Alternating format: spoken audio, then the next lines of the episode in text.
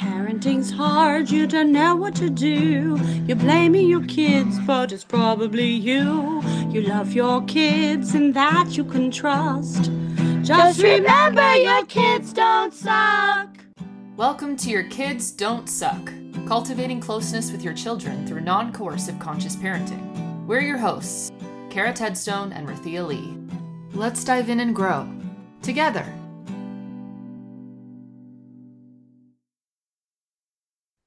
Welcome to episode seven of Your Kids Don't Suck. And hopefully, now that you're on episode seven, you really understand how much your kids don't suck and how maybe you suck a little bit. And that's okay because there's a process for healing our suckiness as parents. Um, today, the topic is Q&A. Our listeners have emailed us some questions that they have. We asked for it, we got it, and now we're going to try to answer a couple of them. Um, Cara, anything you want to add to that? No, I'm just really excited to hear Rythea take the lead on this question today. We got a lot of questions. Thank you guys so much for reaching out. It's really cool to see uh, your questions come through in the email. They're all different and they're all really interesting. The first one, though, I want Rythea to take the lead on it. And I'm really interested to see what you have to say. And, and I'll ask you questions as you kind of answer it. So here's okay. the question. The person that wrote us wrote us some some information before, but we're just going to read the the final part of the email that asks the question. It says, "My question is this: Now that I can see and identify the wounds that my parents left me with, is it worth bringing it up to them? Is it worth a conversation to say, "Hey, here are all the ways you hurt me as a kid. Can we talk about it?" I want to feel closer to my parents, but I'm terrified this convo would just devolve into the blame game, quote unquote. Well, I guess I'm just a terrible mother or father, etc.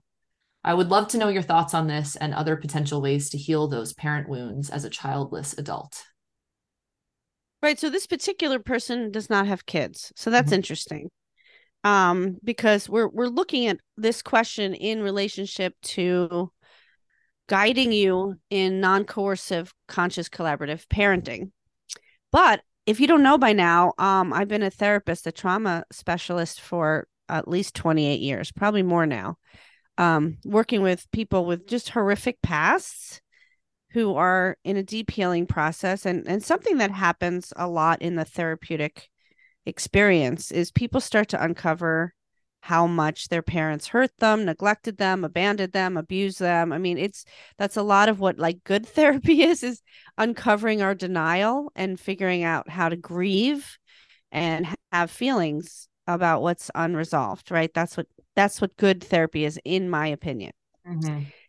And what happens sometimes is people uncover something like, oh my God, my mother's a narcissist. Like, actually, she never saw me. Everything was about her oh my god that was horrifying you know and, and this is what it caused and this is how she didn't show up for me and things like and the first thing like even in the first you know month or two where people are realizing that they want to go talk to the parent that happens so much and i have yeah. to say don't do it. Take a long time. Take a year take a take a year or two before you have to re-engage in the um, reality um, war the war, you know, because most parents, most parents will deny and minimize and gaslight and and defend, and that's the common response when when their adult child says, "Oh my God, I realize you hit me, you spanked me, and it totally fucked me up," and the parents like, "Well, you know, you deserved it. You were blah blah blah. You know, you were always acting out. You were my most challenging kid. You know, I tried everything with you. You know, whatever." Before you have to go back into being gaslit again and crazy made again. You deserve a period of time where you just get to have your feelings about what happened. Sometimes it takes 10 years. Most of the time, if your parent is open to learning, you already know that. They're they're looking at their stuff. They have a healing process. They've already come to you and apologized for things. I mean, it's not going to be a mystery. You'll know that your parent has an opening. And if you don't know, you can always try, but it's going to be pretty clear pretty quickly. Hmm. What I don't think is useful is um putting yourself, your inner child, or your actual real kids back into those situations that hurt you in the first place.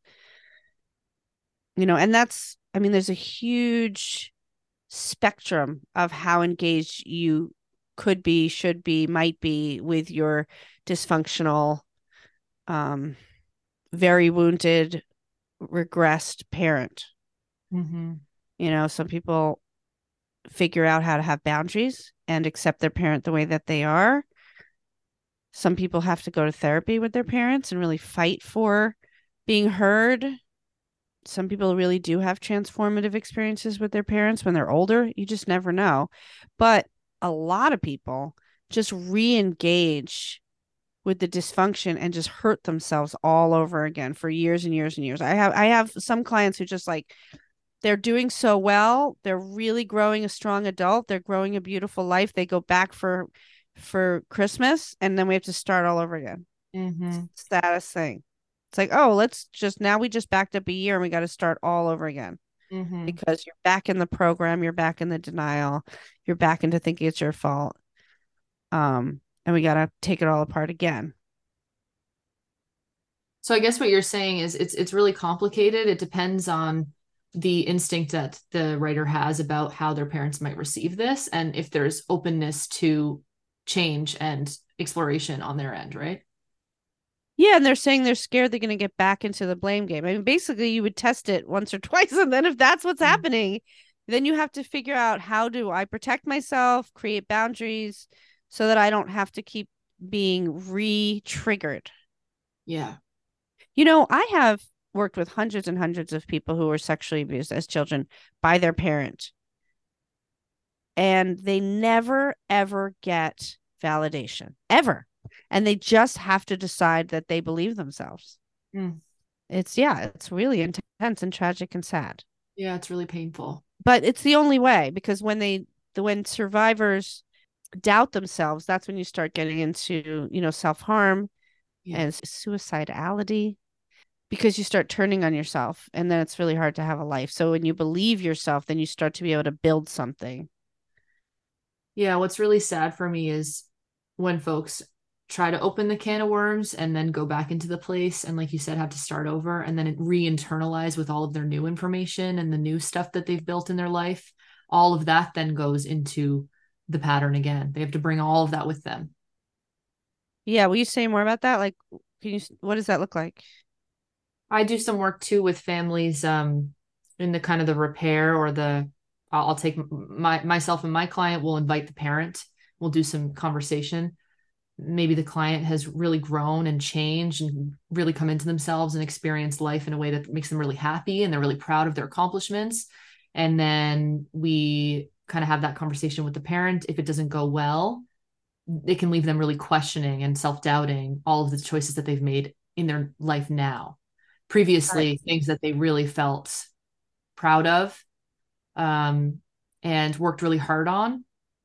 Like you said it kind of brings them back into that parent child dynamic of like young child parent with authority and then shame and blame um, internalized uh, shame which is then carried over into their adult life right, because you work with you're talking about like if it's a teenager and then a teenager trying- even young adults too like this is what i kind of see in my young adults because they're becoming adults they're becoming uh they're, they're kind of like creating their own paths now really with um leaving the home pursuing uh careers education different opportunities relationships and they're really hopeful that if they bring this to their parent that it will kind of open the door for a new relationship that is more equal.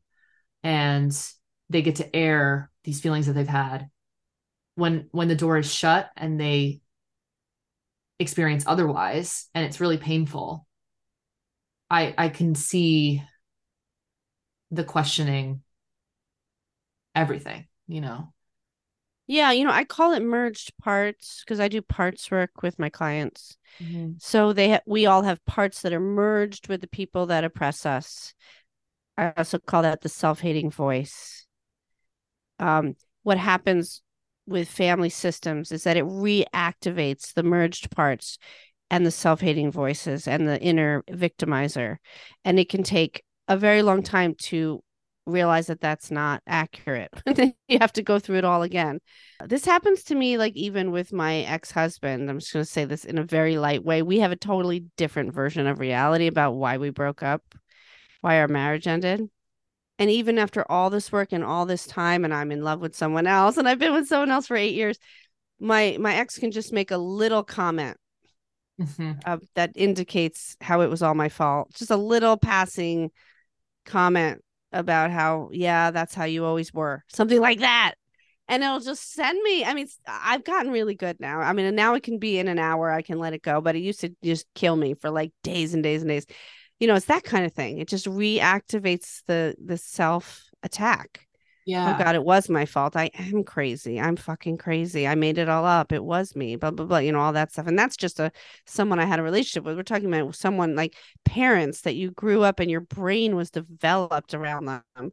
You know, so I want to connect what we're talking about to non-coercive parenting. Let's try to connect it because harm is caused through coercion.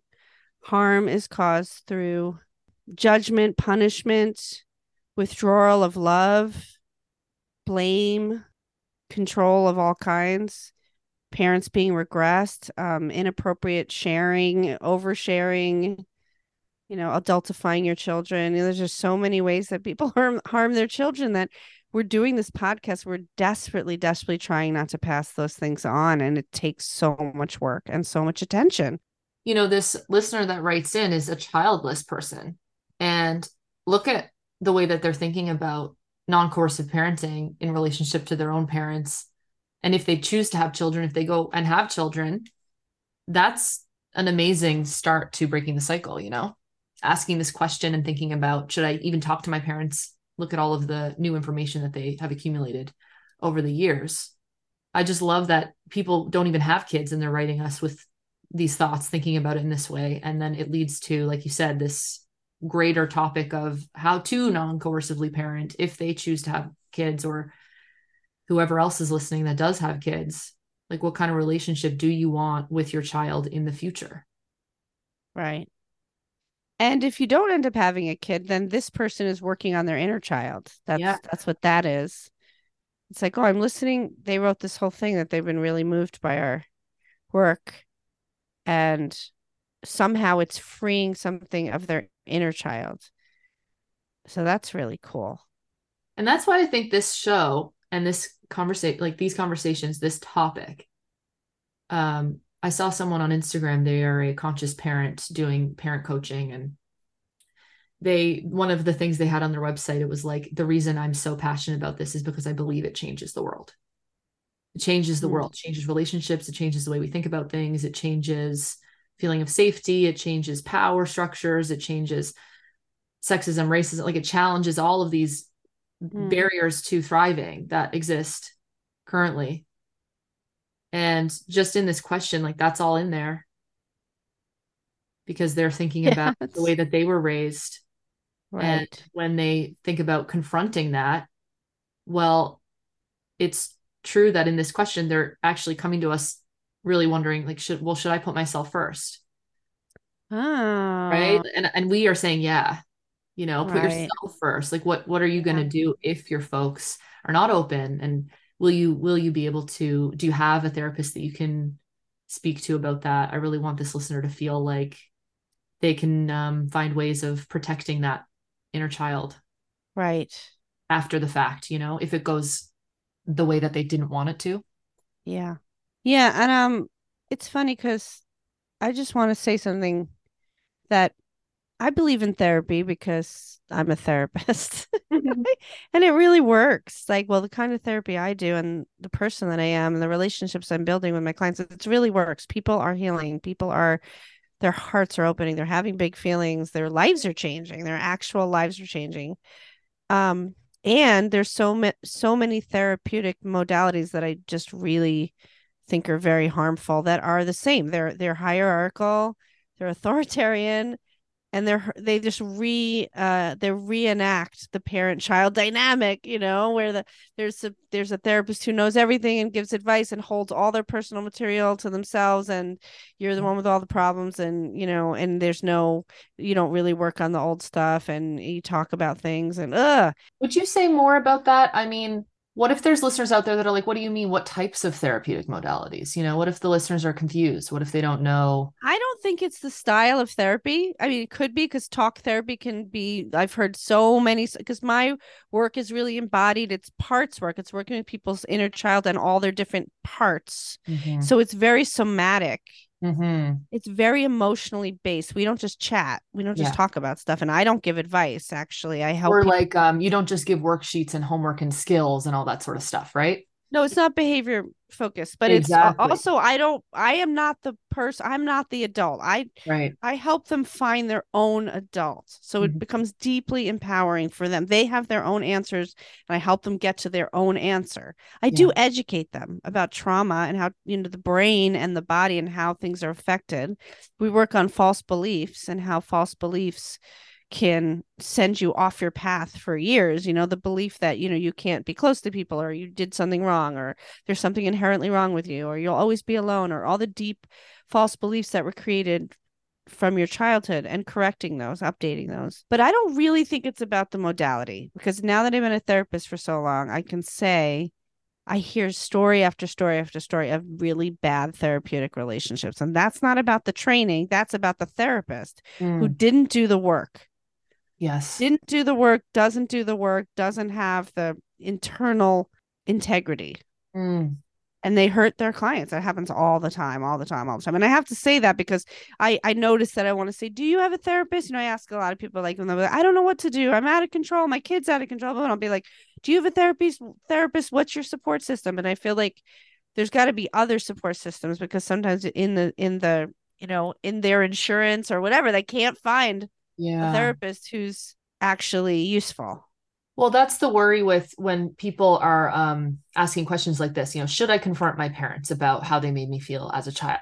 The answer to that, part of the answer to that is, of course, well, only if you feel like you have people you can go to if it really feels like it was a hurtful conversation for you.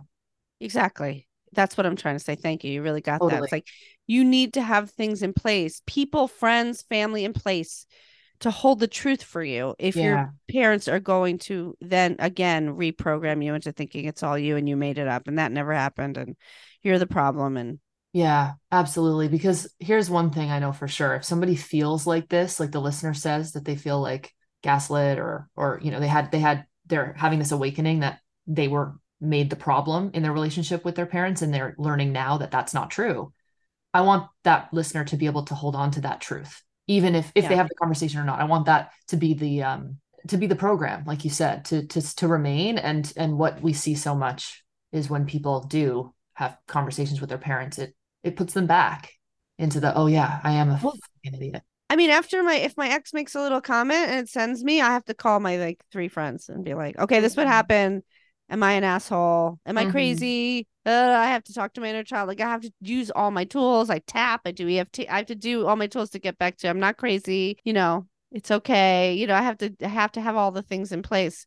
And so if you don't have those things in place, you should not confront your parents. Mm-hmm. Absolutely not. Yeah, you'll be alone like your little child was, right? Exactly. You'll be alone again. Don't put yourself through that. Yeah. Don't and you only want to do it not to get your parents to change, but because you need to speak up. That that's really that's where you want to do it from is i need to say these things and honor my truth whether my parents get it or not. I need to do that's it for, it. me. for me. Yeah. And um, when i'm with clients and we we talk about what's the, the route we should take. Should we invite the parent in? Should we have a conversation? We do a lot of work with it's simple but we look at the pros and the cons. What happens if this? What happens if that? What's the mm. pros? What's the cons? What do we do mm. how are we going to make a plan? Like we do a lot of organization of our feelings about whatever the outcome is and how we'll move forward together because that is terrifying to and then do they do it and they come back to you and they'll be like this is what happened and then you process it? Yeah absolutely. Uh-huh that's so cool And I always want my client to know, you know, you're my client. I'm with you. Whatever happens with your parents, let's really hope it goes well. But if we have this mediated meeting and it goes to hell in a handbasket, like I'm with you at the end to make sure that you are still grounded in what we've been working on, which is you fucking are awesome. And this shit was created. Right. Yeah. Right. And it yeah, right. It really happened. It really hurt you. And it's why you act these certain ways. And that's not your fault. Not All your of that. fault. Yeah. I have a lot of like love in my heart for this listener because I'm just like, um, I get the wanting to speak up from that child place of like, you know, here's what I know now, and I want you to hear it. And I also know what it's like to be gaslit in that place. there is the whole realm of how do I relate and be in contact with my parent who's really wounded. Like I don't want to have no contact. I mean it's I I'm a no contact person because my history was so horrible, but I work with lots and lots of people. They don't want to have no contact. They want to have some contact. So then it's a deep deep process of what kind of contact can you have? How much? What does it look like? You know, What tools are you using inside of those even conversations, those moments? What do you do when they trigger you? How do you respond? Like there's all that work that is done too. Yeah. And there's also a lot of bypassing that a lot of people do, where they're just like, oh, well, she, you know, like it's okay because they grew up in a different era and that's just how they are, blah, blah, blah. Like people, Well, normalizing too. who are, yeah, normalizing it. And I, I, I, I don't, I, I take issue with that. Like it, to me, it doesn't matter. There's no good reason that your parent it's not okay for them to be racist or sexist or transphobic. Like there's just no in my. That's just me because I'm a serious activist and I just. I don't know, but then you have to figure out: do you speak up every time, or can you not spend as much time with them? Like you know, if they can't, if they can't figure those things out, and that's a big, long, therapeutic maybe process. Yeah. And that's what we'll say. If you don't feel like you have the resources for therapy, um, but you feel that you really want to talk to your folks, as long as you feel like you have safe people that can bring you back to who you really are, um, and and the work that you have done up until this point, so that you don't get trapped back there. That's what I would say is really important. Is just to have that, at least have some people that you can go to when you're back into your childlike place and questioning it all, so that you don't kind of throw away the really great awareness that you've built over the last years, you know, that it still remains inside of you and you still really believe it because that's what's really true. Yeah.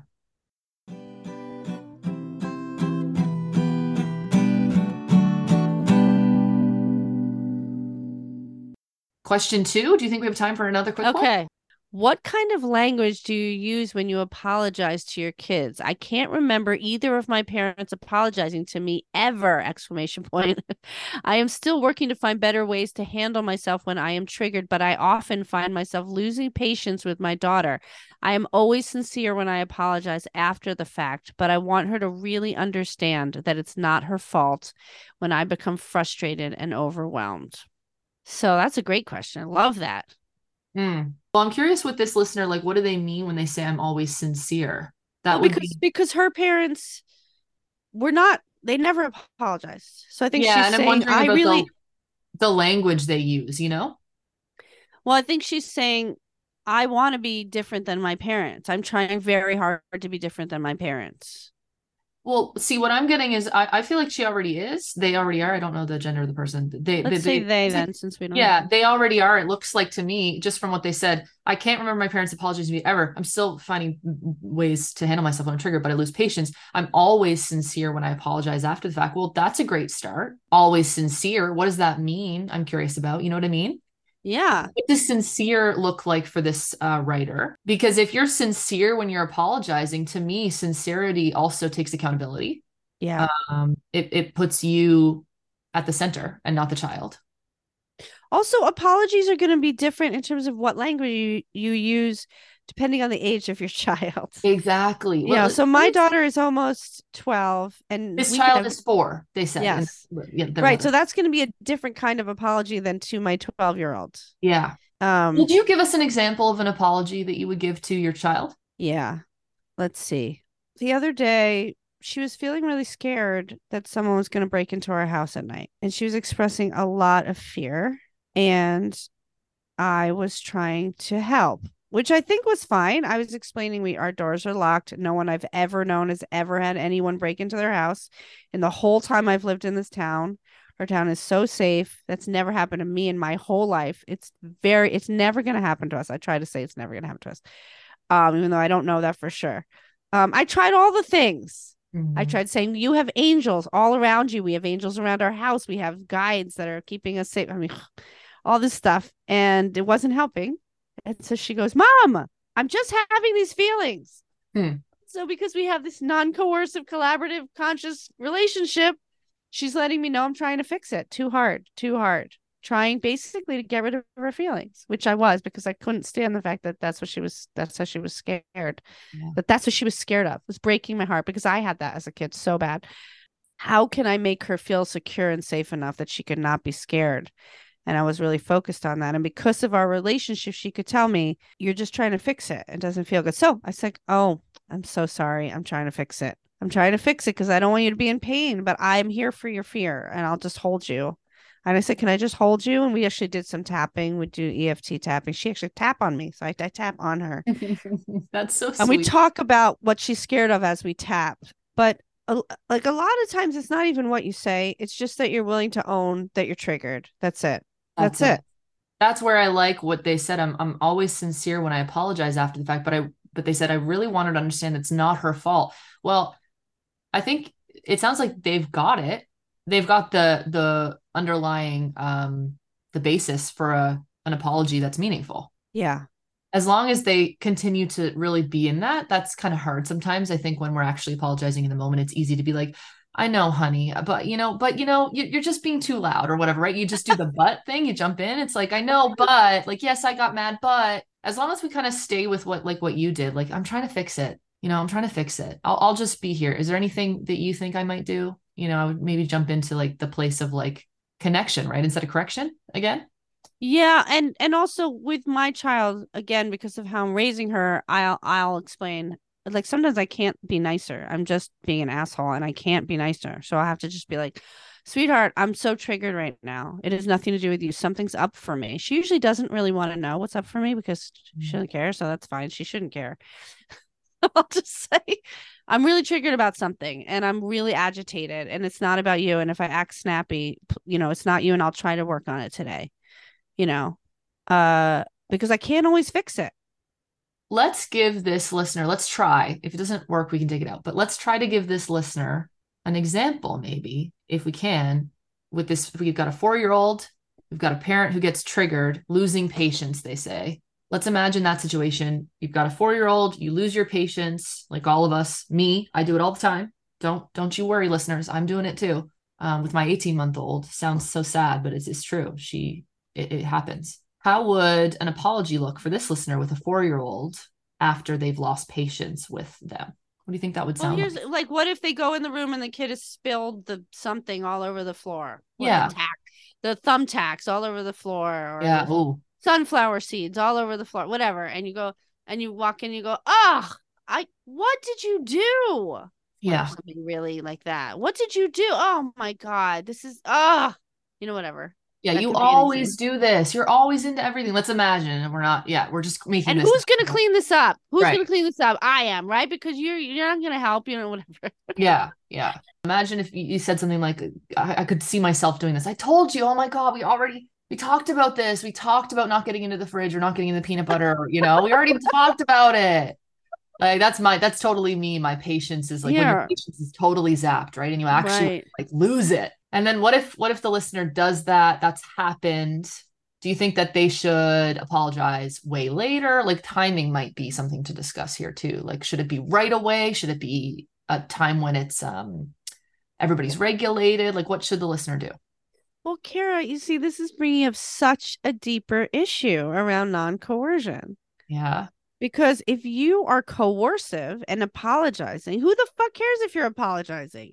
if you're That's- controlling the shit out of your kid and then you keep apologizing, but you're still controlling them, your apology means nothing. That's why we have to talk. I know. It's like, how do we If you're about this? punishing your child and then you're apologizing and then you keep punishing them, who cares if you apologize? behavior change? Accountability means you do something about it.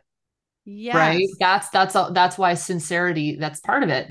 Being sincere such a such a foundational piece to it but then changing after has to be the other part. We know this from like couples work right? Like you can't just apologize apologize apologize and never do anything right about it.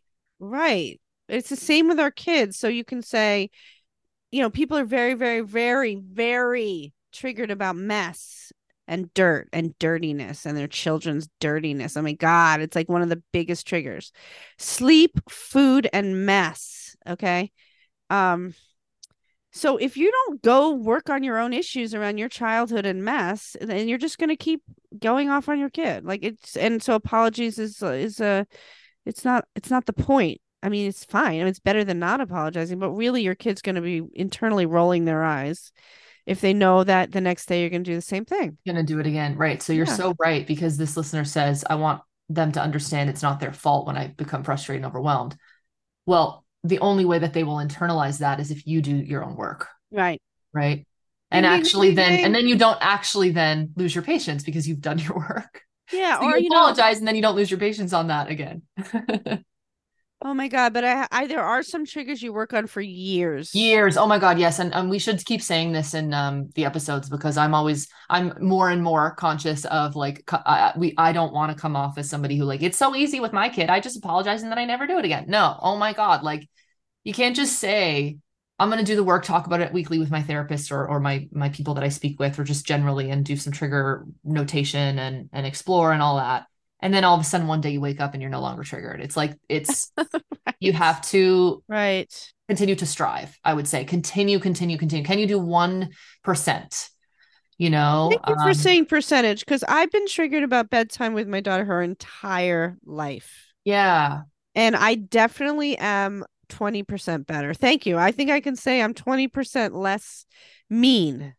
wow And I was going to be feel shame that the fact that I'm still that triggered 12 years later, but the truth is I am 20% less mean than I was. I, you know, less reactive, less shaming. And she's 50% more uh proactive telling me that I'm out of line. So it's a, it's a group effort.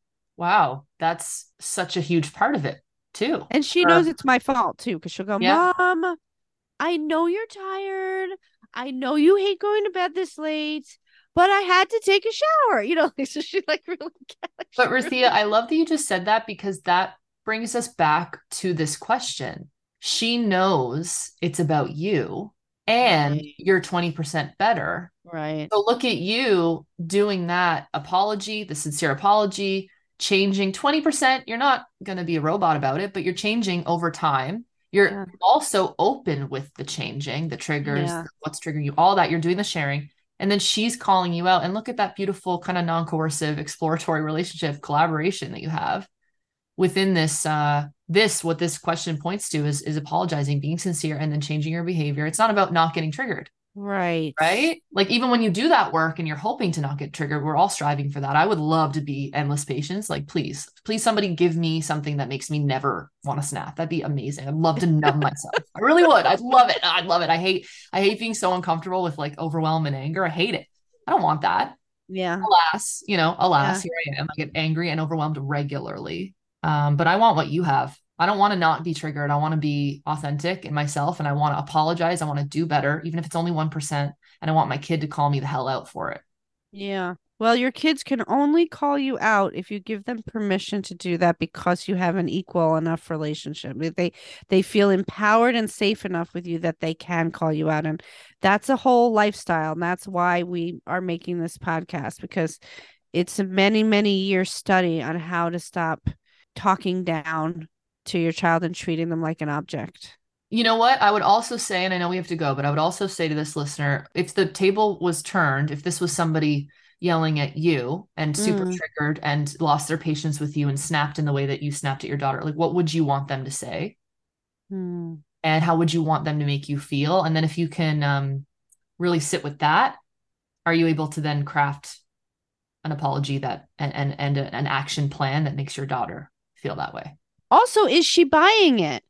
I mean, why is this person questioning it so much? If she says, I'm sorry, and is her daughter go, it's okay, and they hug, then what's the Mhm. problem? There's no Mhm. problem. So there must be more to this story, I imagine. Or maybe it's just really their fear that they're like, oh God, I don't want to be my parents. I don't want to be my parents. Right. Maybe it's that like maybe they're doing an amazing job with this. It sounds Right. to me maybe they are. Like it sounds great what they're saying. The thing Right. that we can't do is give them a formula. And I know everybody wants that. Is like just say this and it'll be all good. But what they're saying, script. right? Like we can't give a script or a formula. But the the listeners writing to us like, I don't want to be my fucking parents. Yeah, yeah. Please help me make sure I'm not.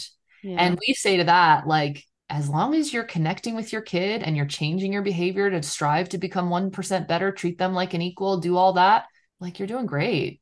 yeah. Yeah, even your questions just show that you're on the path. I love all of your questions, you guys. It make me really like feel like we're all together in this. Aw. Me too. Should we all just hug? One day we should do an in-person meetup. Ooh. Me and you. One day. Cara and Mhm. I have never met in person. We've and never met in person. What about all the listeners? A house party? A party at my house? Karen and I like like long to hug someday. We want to hug each other. I want to give Rythea a kiss on the cheek really bad. All right. Okay. Thank you for joining us. Send us your questions. We will try to answer them. And thank you for listening. We're so grateful. Yeah, we love you guys. This has been Your Kids Don't Suck. You can find me, Cara Tedstone, at www.caratedstonetherapy.com and on Instagram at Cara Tedstone Therapy. On my website, you'll find links to recommended readings and a link to my Reparenting with Mindfulness workbook, available now on Amazon. You can find me, Rythea Lee, at www.rythea.com. That's R Y T H E A There you'll find published books, articles, and music and parenting videos. Also, I'm on TikTok at Rythea Lee, on Instagram at Rythea Lee. You can book parent mentoring sessions with me through my website.